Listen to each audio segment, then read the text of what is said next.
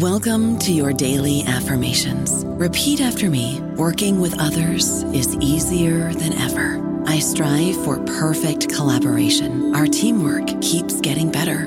Yeah, affirmations are great, but Monday.com can really get you the teamwork you desire. Work together easily and share files, updates, data, and just about anything you want all in one platform. Affirm yes to start or tap the banner to go to Monday.com. Lucky Land slots, you can get lucky just about anywhere. Dearly beloved, we are gathered here today to. Has anyone seen the bride and groom?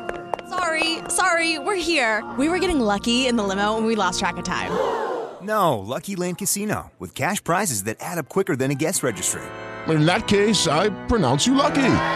Play for free at LuckyLandSlots.com. Daily bonuses are waiting. No purchase necessary. Void where prohibited by law. 18 plus. Terms and conditions apply. See website for details.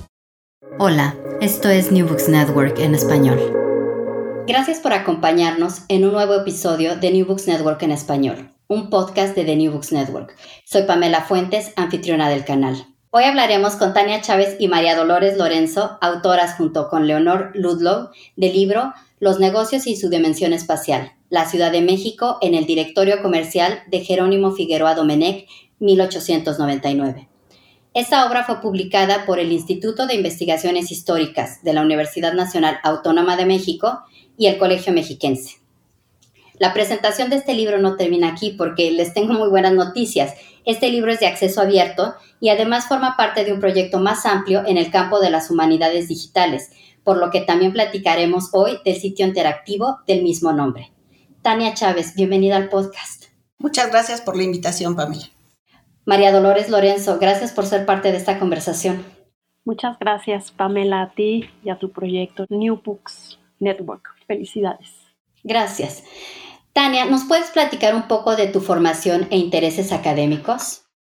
Claro, Pamela. Mira, pues yo soy ingeniero en computación. Luego estudié también una maestría en computación y una maestría en educación. Eh, finalmente, bueno, estudié también un doctorado en educación. Esto es porque yo he estado muy de cerca siempre con, con alumnos, soy profesora en la universidad y me interesa mucho este asunto de hacer las herramientas de cómputo de fácil acceso, ¿no?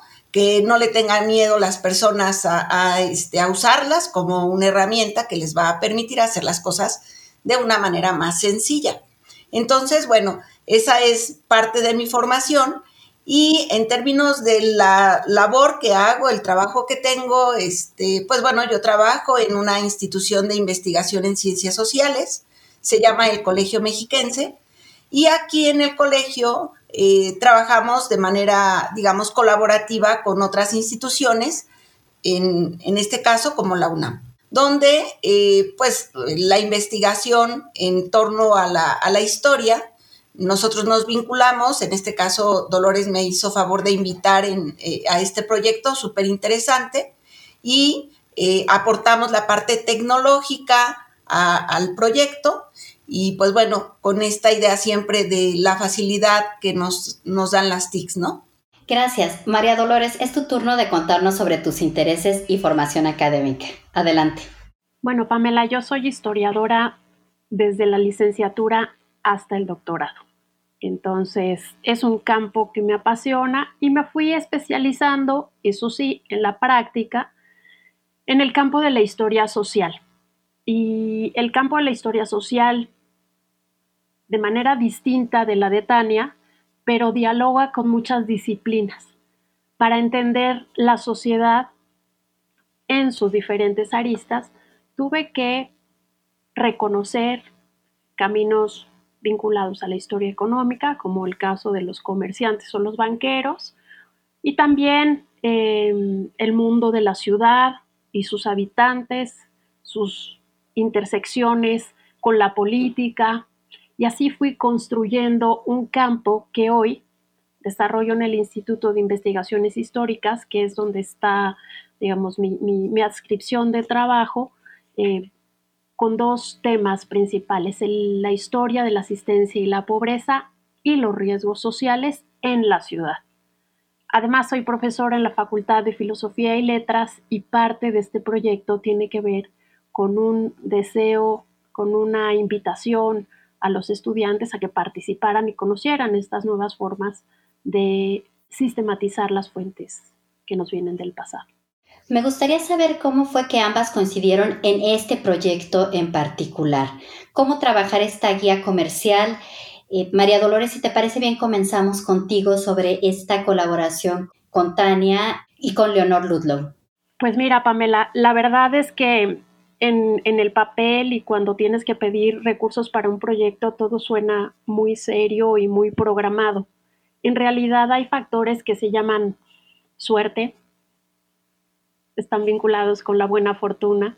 Y justamente Tania y yo empezamos a trabajar porque vino un dinero de la, en el Colegio Mexiquense, yo fui investigadora del Colegio Mexiquense, un dinero, un recurso extraordinario y decidimos comenzar a hacer un Excel a partir de este directorio que yo conocía, que estaba en la biblioteca del Mexiquense, que estaba también digitalizado y pudimos, de alguna manera, en un diálogo siempre muy generoso de parte del, laboratorio que, coordina Tania y por otro lado, con un gran interés de mi parte de, de ir sistematizando estas fuentes, pues empezar en este proyecto pequeño. Después, el proyecto quedó abandonado dos, tres años o más, ya no me acuerdo tan quizá más. Y de repente, no, una vez más, el factor suerte actúa a nuestro favor y tenemos la aceptación de un proyecto PAPIME en el que podemos involucrar estudiantes, becarios, servicio social y una gran cantidad de gente que participe y se interese en este tipo de, de producción, en este tipo de proyecto. Y así, bueno, invito a Tania, Tania nuevamente, muy generosa, me dice sí, sí, y todo su equipo, sí, y con todo su equipo dice sí. Así que entre un grupo grande del, de la UNAM y un grupo importante y muy especializado en estas TICs, pues volvimos a coincidir o hicimos coincidir este proyecto junto con Leonor Ludlow, que es digamos, la especialista en, historia económica. Tania, ¿hay algo que te gustaría agregar para esta historia de buena fortuna y coincidencias? La verdad es que este, con, con Leonor siempre hemos trabajado muy, muy, muy a gusto. Eh, eh, nos escucha, nosotros podemos plantear algunas posibilidades con el manejo de información, de datos, y siempre son verdaderamente este, recibidas con mucho gusto con, Leonor, con, con, Dolores. Entonces, la verdad es que esta, este acompañamiento en el proyecto que, nos fuimos dando entre los grupos de trabajo de, de, la UNAM y los del Mexiquense, pues resultó, la verdad, muy, muy agradable, con muchas enseñanzas además, porque, bueno, nosotros somos especialistas en, en TICs, pero en historia, pues no. Nosotros conocemos y vamos, este, ahora sí que eh, retomando materiales, este, enseñanzas, conocimientos por parte de, Leonor, de, de Dolores, y con esto empezamos a trabajar un proyecto que la verdad resulta pues muy, muy fácil de, de usar ya sus productos propiamente y para el equipo de trabajo una enseñanza constante. Y creo que también abona mucho a tener el libro y el micrositio, es algo que te lleva a las fuentes históricas desde otra perspectiva, pero ya lo hablaremos poquito a poco. A quienes nos escuchan les adelanto que primero hablaremos a grandes rasgos del contenido del libro, después del micrositio y finalmente sobre cómo pueden acceder a estos recursos, así que por favor quédense con nosotros. Comencemos. María Dolores, ¿qué era el directorio comercial de Jerónimo Figueroa Domenech y cuál era su utilidad en 1899? Pues mira, Jerónimo Figueroa Domenech y Araluce, que es su editor, son dos publicistas importantes que conocen bien el negocio de hacer guías de viajeros. Las guías de viajeros no son un invento, digamos, no los inventan este par de españoles dedicados al mundo editorial, sino que van, son herencias, son herederos de una transformación de la guía de viajero a la guía comercial.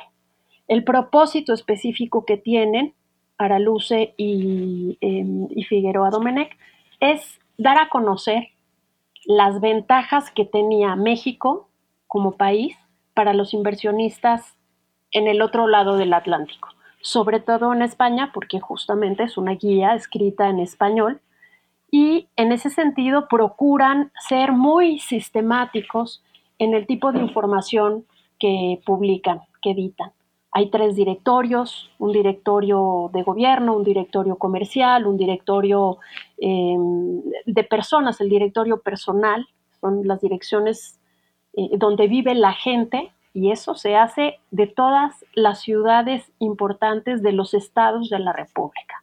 Entonces es un, con tomos, es una tremenda publicación para la época em, que busca sobre todo dar a conocer el punto específico donde puedes encontrar cualquier cosa que se te ocurra que pudiera existir en 1899.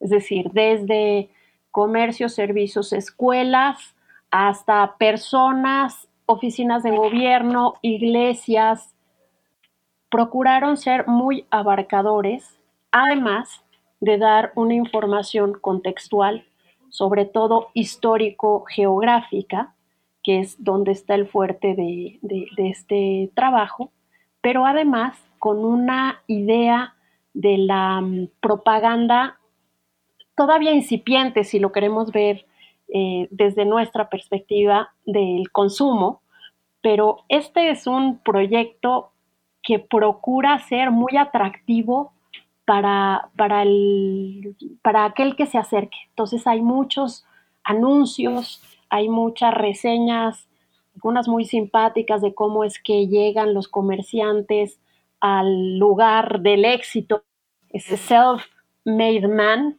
¿no? Pero a la mexicana.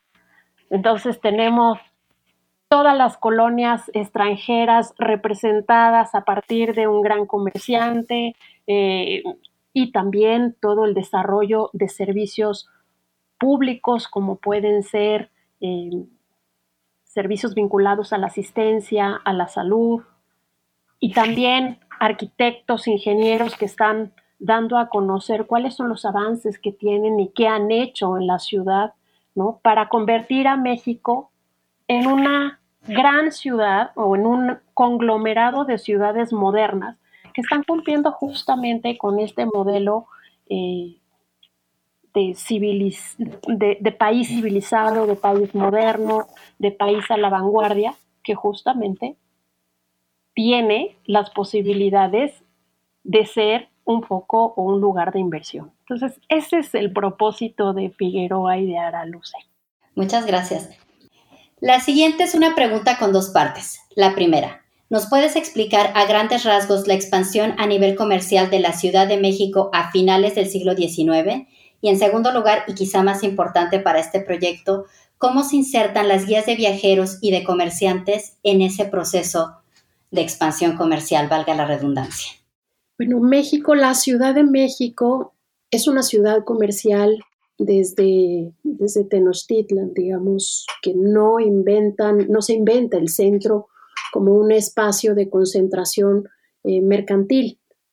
Pero sí es cierto que el siglo XIX y toda la transformación que conlleva el proceso de industrialización de ciertas regiones, así como la concentración de los poderes políticos en la Ciudad de México y también, eh, digamos, la confluencia de caminos, de transportes, hacen de la Ciudad de México un lugar privilegiado para las transacciones. Entonces, en ese contexto, con esa materialidad, la Ciudad de México es para todo el país un eje mm, importante. ¿Cómo crece? Bueno, tienen la traza. La ciudad está dividida en cuarteles y los primeros cuarteles, mm, para quienes conocen la Ciudad de México, tiene un gran zócalo donde está una gran plaza que se llama el Zócalo, donde hay eh, tres edificios importantes.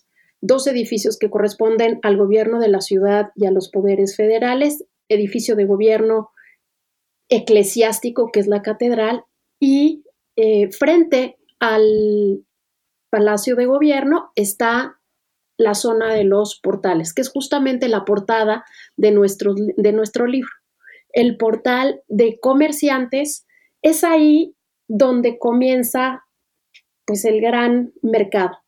De esa zona hacia lo que actualmente es la Alameda, se concentra el comercio de lujo, sobre todo. Ahí es donde se va estableciendo este comercio de el Palacio de Hierro o las platerías o las joyerías, donde se instalan las aseguradoras y los financieros. Ese grupo, digamos, sigue representando que está, digamos, que avanza hacia el poniente, es la zona más jugosa, la zona más eh, próspera. Pero también el lado de la Merced hacia el eh, sur es una zona de abasto, es a donde llegan todavía los canales de la viga, donde, eh, de donde se surte la población de alimentos, de alimentos básicos, donde se hacen las grandes transacciones de, de, abarrote, digamos, de lo que le llamamos hoy abarrote. Y bueno, es una zona muy rica, aunque no es, eh, digamos, elegante ni tiene estos escaparates. Y por otro lado, hay zonas nuevas que están desarrollando otro, tipo de servicios. Pensamos, pensemos alrededor de la Santa María la Ribera, donde está el ferrocarril, donde se han instalado hoteles para darle servicio a la gente que llega a la ciudad y necesita donde, donde hospedarse. Entonces, la ciudad es, un, es muy cosmopolita por el tipo de comercio que recibe, sombreros franceses, pero también eh, sombreros tejidos a mano y de paja que venden eh, la gente de las comunidades indígenas que viene de los pueblos en las calles. Entonces, México es, la Ciudad de México es un lugar de contrastes extraordinario que crece de manera exponencial. En los últimos, en las últimas décadas del siglo 19 casi se triplica la población y eso hace de una ciudad una, bueno, provoca en esta ciudad una gran demanda de productos, una gran demanda de servicios, pero sobre todo una multiplicidad de necesidades. Entonces también ahí hay escuelas, hospitales privados y públicos, hay sistemas de asistencia privados y públicos, hay también diversiones para todo tipo, ¿no? Desde el jacal hasta el, eh, digamos, casino. Tenemos diversiones que se piden, o sea, o que se muestran o que se antojan más modernas, como puede ser patinaje o bicicleta, y otras muy tradicionales que pueden ser casas de juego, ¿no? Entonces, sí hay una expansión no solo en la traza y en la manera en que se ocupa la ciudad, sino una expansión cualitativa en la diversidad de productos y de comercios que se ofrecen. Entonces, esa sería como, como mi versión a partir del libro de la expansión de la Ciudad de México. Las guías de viajeros y de comerciantes, ¿cómo se insertan en una ciudad con tantos negocios, con una vida tan vibrante, un intercambio comercial tan vibrante?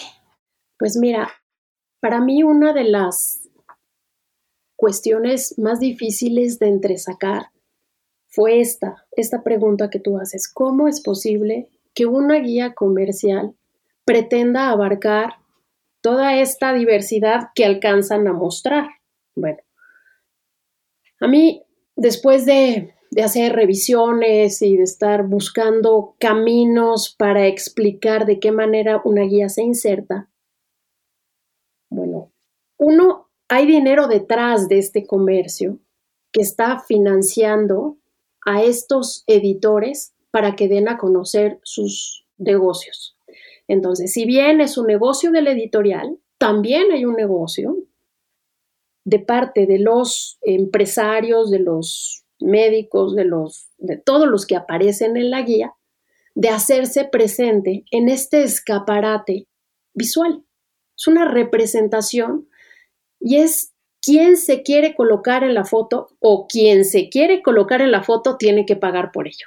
Y entonces hay una eh, confluencia de intereses, de necesidades, una oferta de parte de Jerónimo Figueroa Domenech y de Araluce, que pues de forma muy, ahora nos parecería no, común, pero en ese momento es muy moderna, es una forma muy moderna de emprender una publicación, es una publicación financiada.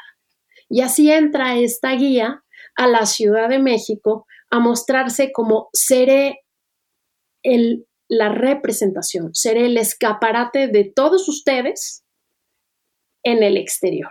¿Y quién no quisiera estar en esta fotografía del comercio. Entonces, creo que así se embona la guía comercial con la expansión de la Ciudad de México. Me gusta muchísimo esta imagen del escaparate comercial en el paisaje de la Ciudad de México y me gusta pensar en esta guía y en este micrositio como estar del otro lado de este escaparate y viajar hacia el siglo XIX y se convierte en una fuente riquísima y muy interesante para pensar diferentes temas de investigación. Creo que eso es muy valioso de este libro porque sirve de punto de arranque para imaginarnos posibilidades de artículos o de temas o de visitar otros archivos. Yo, por ejemplo, pensaba en las numerosas parteras que están listadas en el directorio y mi curiosidad iba hacia pensarlas no solo trabajando como profesionales, como mujeres de oficio y mujeres de negocio, sino me invitaba a, pensar en sus espacios de trabajo y en el espacio que ocupaban en la ciudad. En fin, como que mi mente voló solo de ver el listado y los números y los nombres y pensar que hay una historia detrás de cada uno de estos nombres. A ti como historiadora, María Dolores, ¿qué temas o fuentes llamaron más tu atención? Pues mira, en efecto, eso sucede cuando, cuando encuentras esa diversidad de, de actores con dirección y ubicación en un espacio que has recorrido, ¿no? Que has caminado las calles de la ciudad y de repente dices, en 1899, un arquitecto un médico como Lisiaga tenía su consultorio ahí, a un lado de la farmacia. Es cierto que este personaje que que es tan importante para el porfiriato como hacedor del higienismo, lo puedes ver en su casa, ¿no? Ese punto en su casa. Eso es, eso te acerca mucho a los rostros de la ciudad. Ese fue el primer, digamos, el, lo primero que me atrapó. Por otro lado, yo había trabajado los calendarios como fuente, como fuente de, digo, como una fuente que fui digitalizando y también hay un micrositio sobre calendarios, pero a diferencia de los calendarios que solamente planean una vida cotidiana, que puedes ver algo que va a suceder, esta guía te permite ver el intercambio, te permite ver em, cómo algunos nuevos productos se van insertando por ejemplo, toda la parte de electricidad, es muy, muy curioso. Si no piensas que ya hay compañías dedicadas, ¿cuántas compañías dedicadas a la electrificación de las casas? Eso fue muy interesante porque era desconocido para mí. Como a ti, bueno, nos interesa un poco más la parte social, parteras, asistencia. Eso, eso es interesante, pero las novedades, cuántas, cuántos hoteles, cuántos restaurantes, dónde están colocados, qué hay a un lado de mm, las bicicletas, ¿no? De una casa de bicicletas. O dónde han quedado los artesanos, ebanistas. Hay muchísimos ebanistas. Entonces, ese interés cuantitativo y cualitativo que se puede ir sopesando a través de la guía o de las bases de datos que hemos compartido es interesante. Ahora, la que me fascina son los anuncios. No, los anuncios son de lo más divertidos porque te ponen el nombre de la persona que te va a atender, el eslogan, ¿no? Em, siempre puntuales o eslogans que comienzan a ser el borseguí, por ejemplo, una zapatería que sigue existiendo en la Ciudad de México, el zapato para siempre, o sea, algunas cosas como muy sensibles a nuestra mm, violencia sobre consumo, o sea, tenemos, vivimos violentados por el consumo. Y aquí es todavía tan sutil, tan personal, que quizá alguien que trabaje el consumo desde un enfoque social puede percibir eh, la riqueza que hay en estas fotografías que si bien no son de muy alta calidad, porque así están en el directorio, son fascinantes por el contenido, por la presentación. Si vamos un poquito a Irving Goffman, es la presentación del comerciante en sociedad, ¿no? Esta presentación de las personas en la vida cotidiana de una ciudad muy bollante. Entonces esas son mis partes preferidas, Pamela. Qué interesante. Por supuesto, ahora estoy muy intrigada, Tania, por saber desde tu perspectiva profesional e incluso personal qué temas o fuentes fueron tus preferidos.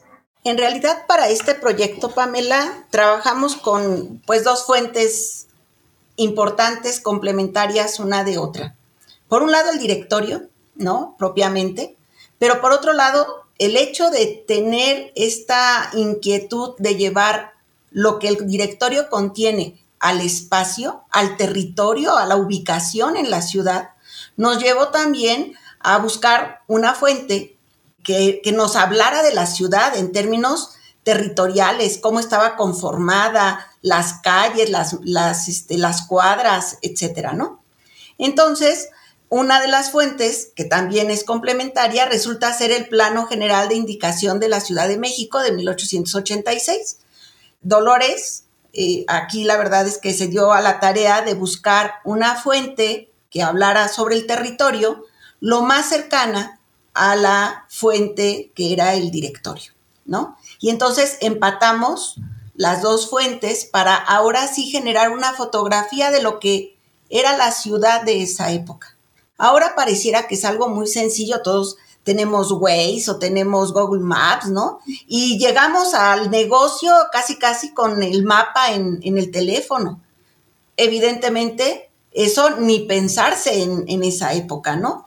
Y que ahora tengamos esta posibilidad de llevar lo que estaba sucediendo en finales del siglo XIX a estos recorridos, a esta búsqueda de patrones, de ubicación de cierto giro comercial. ¿Por qué se ubicaban, por ejemplo, en el centro de la ciudad ciertos giros comerciales? ¿Cuál era su patrón de establecimiento? Eh, complementándose, por ejemplo, la parte de los médicos con la parte de las farmacias. Entonces, la verdad es que las dos fuentes resultaron ser complementaria una de otra y fueron el engranaje que dio como resultado eh, el conjunto de mapas que están contenidos en el libro, que dan ya muy bien este, cuenta de lo, que, de lo que está sucediendo en la ciudad, con ciertos giros comerciales, con ciertos sectores, pero donde se ve así, parece que estamos en, en, en 1899 con los datos, pero en la actualidad para las herramientas tecnológicas, el micrositio. La verdad es que el micrositio ahí explota y era lo que nosotros queríamos.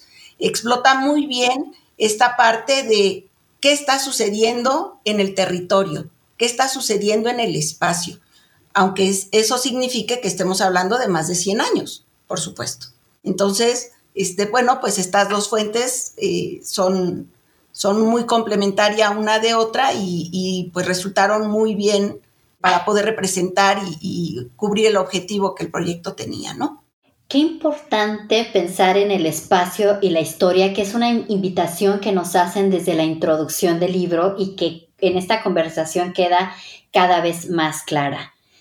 En la sección Estructura comercial y de servicios de la ciudad se detallan varios sectores de negocios, entre ellos minería, transportes, telégrafos y teléfonos, la industria editorial, servicios educativos, en fin, ya han traído varios a la conversación. Y también han traído a la mesa las gráficas, anuncios y fotografías relacionados con este contenido. Quiero preguntarte, Tania, ¿cuál fue la metodología en un proyecto en el que se elabora un micrositio y un libro también. ¿Cuáles fueron las decisiones metodológicas que tomaron? En principio, bueno, evidentemente la selección de las dos fuentes, ¿no? Que, que, ya repito, son complementarias. Teníamos que buscar fuentes que realmente, por un lado, estuvieran con la parte espacial, ¿no? El mapa, el plano, y por otro lado, con el registro administrativo, este, cada uno de los, de las direcciones de los negocios, etcétera nos dimos a la tarea de digitalizar ese plano. O sea, el plano es en papel y nos dimos a la tarea de digitalizarlo. Esto lo hacemos a través del de, uso de herramientas que se llaman sistemas de información geográfico. Y una vez que tenemos el plano digitalizado, que significó en, en primera instancia cubrir 2.189, por ejemplo, hectáreas que estaban en la ciudad para esa época, se digitalizaron 545 manzanas, ¿no? Agrupadas en ocho cuarteles, también se digitalizaron los cuarteles. Y luego, ahora sí, una tarea titánica, que la verdad ahí, eh, gracias a todos los becarios, a todo el equipo que coordinaba Dolores, porque ahí eh, era pues ir con cada punto y ubicarlo en el espacio, con, con su dirección llegar al plano y decir, bueno, está en este cuartel, está en esta manzana, ¿no? Entonces, pues eso se hizo con cada uno de los registros que contenían el directorio. Una vez que ya teníamos toda esta información, pues entramos en un proceso de validación y de estandarización. La estandarización, pues también nos ayudó a identificar, por ejemplo, cuando había algunas direcciones que no necesariamente estaban al 100% completas y que había que hacer ciertos ajustes para poderlas llevar nuevamente al plano. Entonces, bueno, esta tarea la verdad es que fue una tarea muy ardua, con muchas horas hombre. Gracias a los becarios por esta tarea. Y bueno, la clasificación de todos estos registros, eh, nuestro interés es que, bueno, siendo una fuente, un elemento que va a ser referido para otras investigaciones, pues había que buscar cierta compatibilidad para que estas referencias en realidad pues pasaran a través del tiempo, incluso llegaran a la actualidad. Y esa es la razón por la que tomamos como base, no está al 100 porque había que hacer ciertos ajustes, pero tomamos como base lo que es el directorio comercial, que es, utiliza un sistema de clasificación se llama CIAN, en México así se ha denominado, pero que sirve para poder hacer esta clasificación de negocios, de unidades comerciales, para América del Norte y que todos estemos hablando el mismo lenguaje. Entonces utilizamos el sistema de clasificación industrial de América del Norte con ciertos ajustes, por supuesto, porque hay algunas, algunas actividades comerciales, algunos servicios que, bueno, en la época de, finales del siglo XIX, pues estaban, pero ahora ya no. Una vez que hicimos este, esta clasificación y estandarización hacia el sistema de CIAN, entonces, ahora sí, podemos pensar en estos grupos eh, que se llaman sectores, giros y ramos para agrupar las actividades que tienen pues cierta, eh, ciertas características, ¿no? Todas las que son, por ejemplo, del comercio, todas las que se refieren a cuestiones de energía, a cuestiones de minería, etcétera. Eso nos llevó a tener una clasificación de 17 grandes grupos. Y en esos, otra vez, hicimos una revisión y volvimos a clasificarlos por giro y ramo. Y esto todavía llega a un detalle todavía este, mucho mayor. De tal manera que el directorio, que en principio empieza con casi 5.500 registros, algunos tuvimos que desecharlos, terminamos con 5.185 registros ubicados en la Ciudad de México, a nivel de manzana, donde si preguntamos, eh, por algún comercio en particular, nos va a decir exactamente en qué manzana de toda la ciudad se encuentra. Pero bueno, también podemos preguntarle, y así está planteado el libro, quiero que me muestres todos o, que me detalles todos los negocios que tienen que ver, por ejemplo, con el sector de servicios financieros y de seguros. Y ahí da cuenta de todos los registros asociados a ese sector. Entonces, en el libro se maneja esta parte, pues hay que hacerlo fácil, ¿no? Eh, de fácil acceso, de, de fácil lectura. Se manejan tablas concentradas, se manejan gráficos y mapas entonces, como dicen, una imagen dice más que mil palabras. Y en un mapa podemos tener ahora sí una fotografía clara de cómo se ubicaban las unidades comerciales en esa época. Y es la pauta para pues, trabajos futuros, que seguramente espero que, muchos surjan de aquí, para llevar incluso esta información eh, a través del tiempo y llegar a la actualidad con esta clasificación, con esta propuesta de clasificación es lo que perseguíamos. Qué labor titánica y yo agradezco mucho, de verdad que ha sido muy ilustrativo ver el proyecto y espero que muchas personas se interesen en ello. Por eso te pregunto, Tania, ¿cómo o dónde se puede consultar el micrositio para aquellas personas interesadas? El micrositio está en la dirección electrónica que la voy a decir lento para que este, se pueda tomar apunte de ella. https dos puntos diagonal diagonal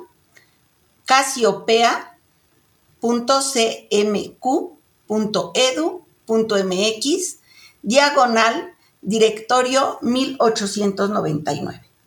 Este es un micrositio que eh, desarrollamos como parte del proyecto donde eh, bueno, el acceso es en línea, ¿no? Y podemos tener diferentes eh, abordajes de la información que está en el libro electrónico. En principio, ver información por cuarteles, ver información puntual, pero también tenemos un espacio muy dinámico dispuesto para que se puedan hacer búsquedas de los patrones y de las características que a cada, ahora sí que a cada este, usuario le interese. Por ejemplo, si a una persona le interesa, como hace rato comentaban, quiero saber dónde están todos los médicos en la ciudad en 1899, aplique el filtro y automáticamente van a salir los puntos de los médicos. Ah, no, pero también quiero que aparezcan todos los que están, por ejemplo, con farmacias. Entonces, puedo incluso juntar varias capas, los criterios de, de selección se pueden establecer como uno quiera. Y entonces, bueno, vamos reconstruyendo la ciudad de esa época a través de los filtros de búsqueda que vamos generando y que están mostrándose de manera pues interactiva. También en este sitio tenemos algo bien interesante que hace ratito comentaba Dolores. Tenemos un espacio donde hemos hecho una selección de algunas de las fotografías que el directorio tenía. Y es, muy interesante porque eh, puedes tú ir al negocio específico en, el mapa, es un mapa interactivo, le picas al, negocio específico y sale la fotografía este, que, promovía ese negocio, ¿no? El, anuncio publicitario. Entonces, bueno, esto también le resulta atractivo. Finalmente, en el micrositio también podemos este, descargar el libro el libro está a texto completo, es de acceso libre. Lo importante y lo que nosotros queremos como parte de, este proyecto es que se use. En función de que son fuentes para la historia, es que se use la información. No es información que está guardada este, y que nadie tiene acceso. No, no, no. la concepción del proyecto era totalmente diferente. Y además también está toda la base de datos. Entonces, para los interesados eh, que ya quieren hacer una revisión más fina de ciertos sectores, etcétera, tienen acceso también a través del micrositio a toda la base de datos. Entonces, el micrositio ya está, está este, disponible, es de acceso público, era un interés y, realmente era una idea que traíamos entre manos siempre Dolores, Leonor y yo, como las que encabezamos el proyecto. Digo, hay mucha gente más involucrada, pero con esta idea de compartamos la información y además que sea de fácil acceso, ¿no? Nada complejo, que, nos dé miedo acceder al sitio, no, no, no, es muy sencillito. Muchas gracias, Tania. Y justamente quería terminar la entrevista con su opinión sobre la importancia del acceso abierto. Ya tú lo apuntabas, María Dolores. ¿cuál, ¿Por qué es tan importante que estas fuentes e investigaciones sean de acceso amplio y fácil, como bien ya lo dice Tania? Mira, Pamela, la investigación cada día tiene más límites si se hace de forma independiente. O sea, las posibilidades que tiene una persona de acceder al archivo y sistematizar información cada vez están más truncas por el tiempo que necesitamos para acceder. Este proyecto, además, es un proyecto financiado por México, que no es un país, digamos, rico. Es un país que hace muchos esfuerzos por financiar nuestras instituciones y nuestros proyectos. En ese sentido, desde el primer paso, que fue el Excel, eh, Tania, Leonor y yo consideramos que si no lo íbamos a compartir, mejor no avanzábamos. Y en ese mm, espíritu invitamos a jóvenes, a hombres y mujeres, eh, recién egresados, estudiando la licenciatura, y todos compartieron este mismo, esta misma lógica del acceso abierto del acceso además eh, fácil, público, eh, financiado por nuestras instituciones y que nuestro trabajo tuviera sobre todo esta posibilidad de llegar y de cubrir las necesidades de investigación y de la curiosidad de cualquiera que se acerque a buscar.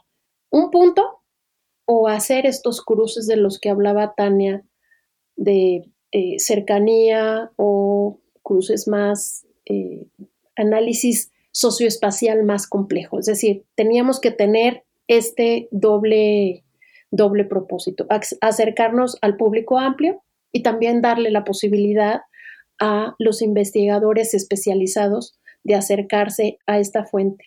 Por eso también fuimos muy claros, hay un apartado dedicado a la metodología que Tania ya expuso toda la parte, digamos, de las TICs y está expuesta también toda la metodología que se siguió para que cada punto tuviera una doble revisión.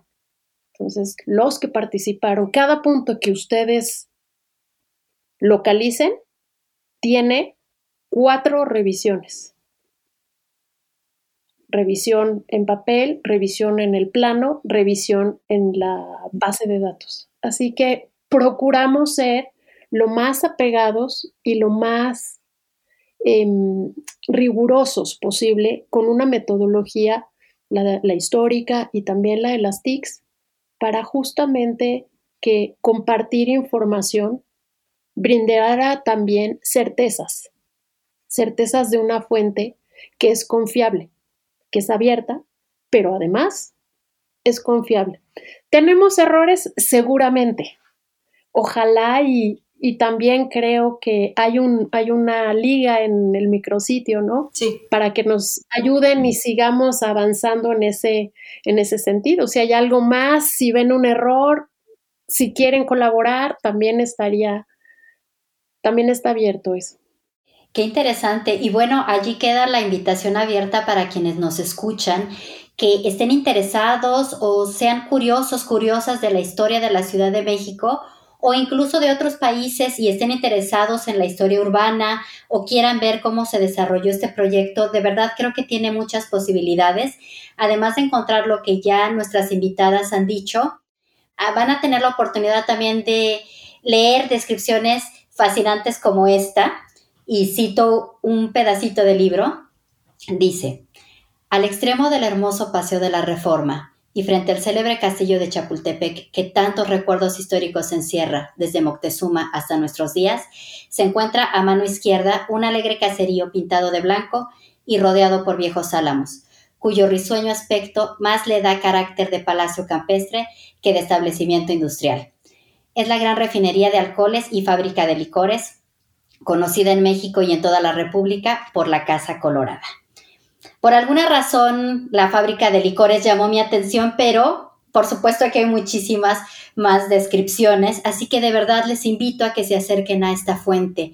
Y bueno, ¿cómo es que esta fuente da pie para futuros proyectos en sus diferentes eh, perspectivas profesionales? Comenzamos contigo, Tania.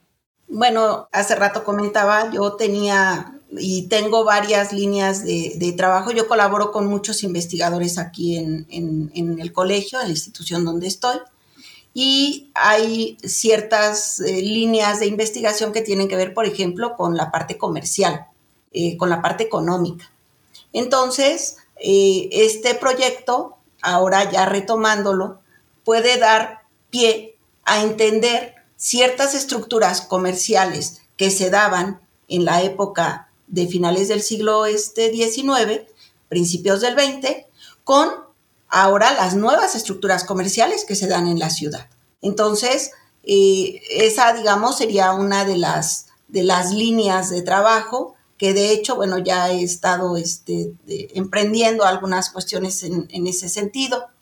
Otra de las cosas que también a mí me, me llama la atención en términos de que este proyecto da pie para, evidentemente, la posibilidad de, así como se hizo para la Ciudad de México, replicarlo para otras ciudades.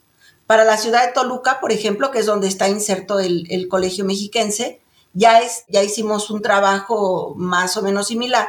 Claro, la ciudad en esa época, eh, bueno, del que la hicimos, es este, una ciudad muy pequeñita, pero este trabajo da, digamos, abre la puerta, da pie a que otros directorios de otras ciudades se puedan, puedan seguir este mismo camino. Y entonces ir replicando la ciudad ya no de manera contemporánea, ¿no? Época contemporánea, sino la ciudad de finales del siglo XIX, final este, del siglo XVIII, ¿no? Incluso si hay una fuente que, que dé cuenta de esa época, pues replicarlo, ¿no? Entonces, esa sería, digamos, la idea. María Dolores, ¿te gustaría agregar algo sobre futuros proyectos? Pues mira, tiene, espero que tenga dos caminos. Uno, que siempre esté presente en mi investigación la posibilidad de localizar y de ubicar en el espacio temas, temas que pueden ser eh, asistencia, pero también temas que tienen que ver con comercio, temas que tienen que ver con la construcción de las nuevas colonias, la expansión de la ciudad. Los temas son muy variados como puede ser mi investigación, pero sobre todo espero que este proyecto tenga un que resuene con mis estudiantes. Me parece que en el momento en que pueden ver, pueden, visualizar las ventajas que tiene el acceso a los SIGs. Los estudiantes de nivel licenciatura se hacen más sensibles a estas formas de investigación, a la importancia de sistematizar datos cualitativos y convertirlos en una fuente que puede ser útil para esto y para otras cosas. Entonces, yo espero que tenga impacto en mi investigación personal y el desarrollo de mis temas, pero también que sea una invitación desde la docencia a nivel medio, medio superior, para que se acerquen y no le tengan miedo, porque hay mucho resistencia a integrar un Excel, a entrar a los sistemas geográficos y gratamente, muy gratamente, este proyecto pues ya ha ido dando frutos y casi todos mis estudiantes ahora están usando, si no esta base, ellos están construyendo la suya. Así que ojalá y que sea una invitación. Ese sería, digamos, el mayor de los méritos de este proyecto. Así sea, espero que todos sus proyectos sigan caminando, lleguen a buen puerto y continúen generando conversaciones como la que tuvimos hoy María Dolores, Tania, muchas gracias por ser parte de este episodio. Muchas gracias a ti, Pamela. Muchas gracias a ti, Pamela. Muchas gracias por escuchar esta conversación para New Books Network en español sobre los negocios y su dimensión espacial, la Ciudad de México en el directorio comercial de Jerónimo Figueroa Domenech, 1899. Mi nombre es Pamela Fuentes. Hasta la próxima. Gracias por escuchar New Books Network en español.